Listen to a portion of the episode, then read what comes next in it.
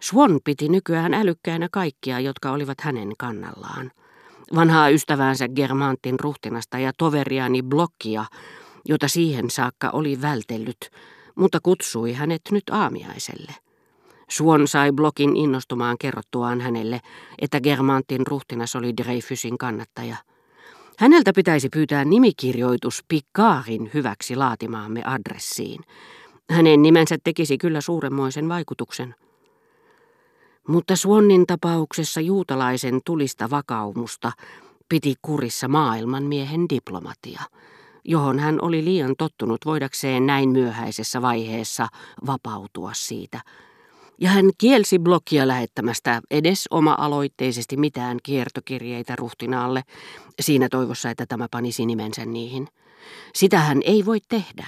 Ei pidä pyytää mahdottomia, vastasi Suon. Tässä meillä on kunnon mies, joka on käynyt läpi uskomattoman muodonmuutoksen ja liittynyt meidän joukkoihimme. Hänestä voi olla paljon hyötyä meille. Jos hän panisi nimensä meidän adressiimme, hän joutuisi huonoon valoon omiensa silmissä, saisi ikävyyksiä meidän takiamme, niin että hän ehkä katuisi avomielisyyttään ja varoisi lankeamasta siihen toistamiseen. Ja ikään kuin se ei vielä olisi riittänyt, Suon kieltäytyi antamasta omaa nimeään kyseiseen adressiin. Hänen mielestään se oli liian juutalainen, eikä niin ollen voisi tehdä suotuisaa vaikutusta. Ja vaikka hän kannattikin uutta oikeudenkäyntiä, hän kieltäytyi osallistumasta armeijan vastaiseen kampanjaan. Hän käytti niin ikään julkisesti, mitä ei ollut tehnyt koskaan aikaisemmin, kunniamerkkiä, joka hänelle, kuten kaikille muillekin nuorille asevelvollisille, oli myönnetty vuoden 70 sodassa, ja lisäsi testamenttiinsa pykälän, missä hän vastoin aikaisempia ohjeitaan ja kunnialegionan ritarin ominaisuudessaan vaati sotilaallisia kunnianosoituksia. Sillä seurauksella, että Combreen kirkon ympärille kerääntyi sitten eskadronan verran niitä ratsumiehiä, joiden kohtaloa François aina itki tulevan sodan mahdollisuutta ajatellessaan.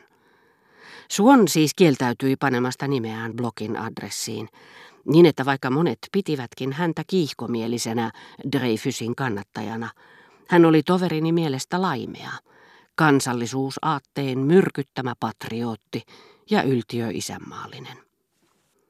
Suon ei kätellyt minua lähtiessään, jota hänen ei olisi tarvinnut hyvästellä kaikkia siinä salongissa, missä hänellä oli liikaa ystäviä, mutta hän sanoi minulle, Teidän pitäisi tulla tapaamaan ystäväänne Gilbertteä. Tyttö on kasvanut ja muuttunut. Teidän olisi vaikea tuntea häntä. Kyllä hän olisi mielissään. En enää rakastanut Gilbertteä. Minulle hän oli kuin vainaja, jonka on kauan surtuaan lopulta onnistunut unohtamaan. Ja jos hän heräisi taas, taas henkiin, hän ei enää voisi löytää paikkaansa elämässä, jota ei enää ole hänelle tarkoitettu.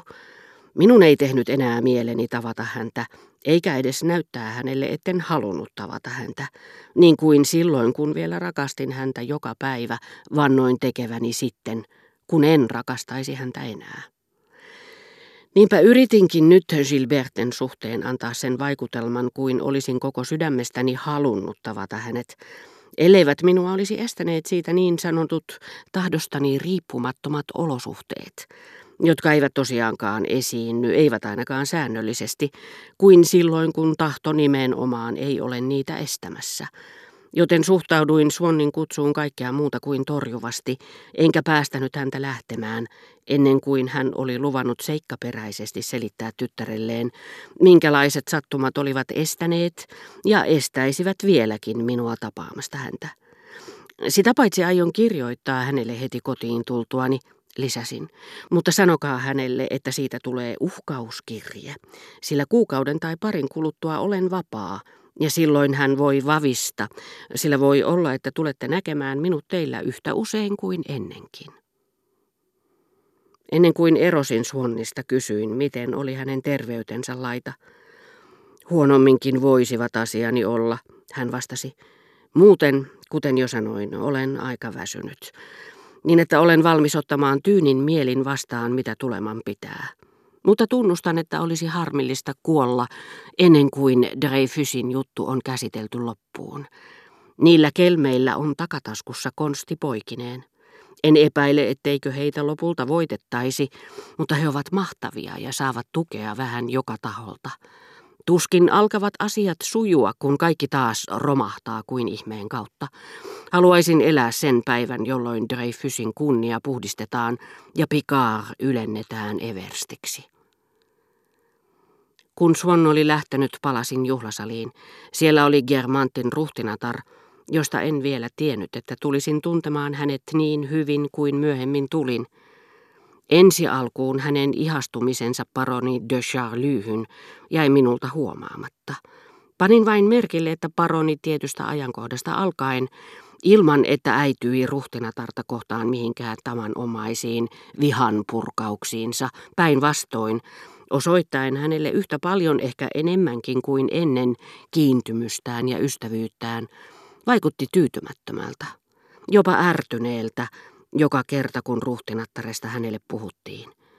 Eikä hän enää koskaan merkinnyt ruhtinattaren nimeä niiden henkilöiden listaan, joiden kanssa halusi syödä päivällistä. Totta kyllä olin jo sitä ennen kuullut erään erittäin häijyn ilkisen seurapiirileijonan sanovan, että ruhtinatar oli kokonaan muuttunut, että hän oli rakastunut Monsieur de Charlyhyn, mutta tämä juoru oli vaikuttanut minusta mielettömältä ja herättänyt suuttumukseni. Tosin olin hämmästyksekseni huomannut, että kun kerroin jotakin itseäni koskevaa, ja kesken kertomuksen kuvaan tuli mukaan herra de Charlie, ruhtinatar muuttui heti astetta tarkkaavaisemmaksi, aivan kuin sairas, joka kuunnellessaan meidän puhuvan omista asioistamme siis hajamielisenä, jopa välinpitämättömästi, tunnistaakin yhtäkkiä sanan, juuri sen taudin nimen, joka häntä vaivaa, mikä tietenkin sekä kiinnostaa että ilahduttaa häntä. Niinpä jos tulin sanoneeksi hänelle, herra de Charlie nimenomaan kertoi minulle, ruhtinatar kiristi välittömästi tarkkaavaisuutensa höltyneitä ohjaksia. Ja kerran kun satuin hänen aikanaan sanomaan, että herra de Charlie oli sillä hetkellä enemmän kuin kiinnostunut eräästä henkilöstä, näin hämmästyksekseni ruhtinattaren silmiin kohoavan määrätyn ja hetkellisen ilmeen, joka vetää niihin kuin vanan jotakin särön tapaista, syntyisin ajatuksesta, jonka sanamme tietämättämme ovat herättäneet keskustelukumppanissamme, salaisesta ajatuksesta, jota ei sanoiksi pueta, ajatuksesta, joka hämmentämistämme syvyyksistä kohoaa väliaikaisesti häiriintyneen katseen pintaan. Sanani olivat liikuttaneet ruhtinatarta, mutta millä tavalla? Siitä minulla ei ollut aavistustakaan. Vähän sen jälkeen hän otti tavakseen puhua minulle paronista, ja melkein kiertelemättä. Jos hän viittasi juoruihin, joita jotkut harvat tästä levittivät, ne olivat hänen mukaansa vain mielettömiä ja pahansuopia keksintöjä. Mutta toisaalta hän saattoi sanoa, mielestäni naisen, joka ihastuisi pala Medin kaltaiseen valioyksilöön, tulisi olla kyllin ylevä, uhrautuva ja ymmärtäväinen hyväksyäkseen hänet sellaisenaan, kokonaisuudessaan, kunnioittaa hänen vapauttaan ja mielitekojaan ja yrittää vain tasottaa vaikeuksia hänen tieltään tai tarvittaessa lohduttaa häntä.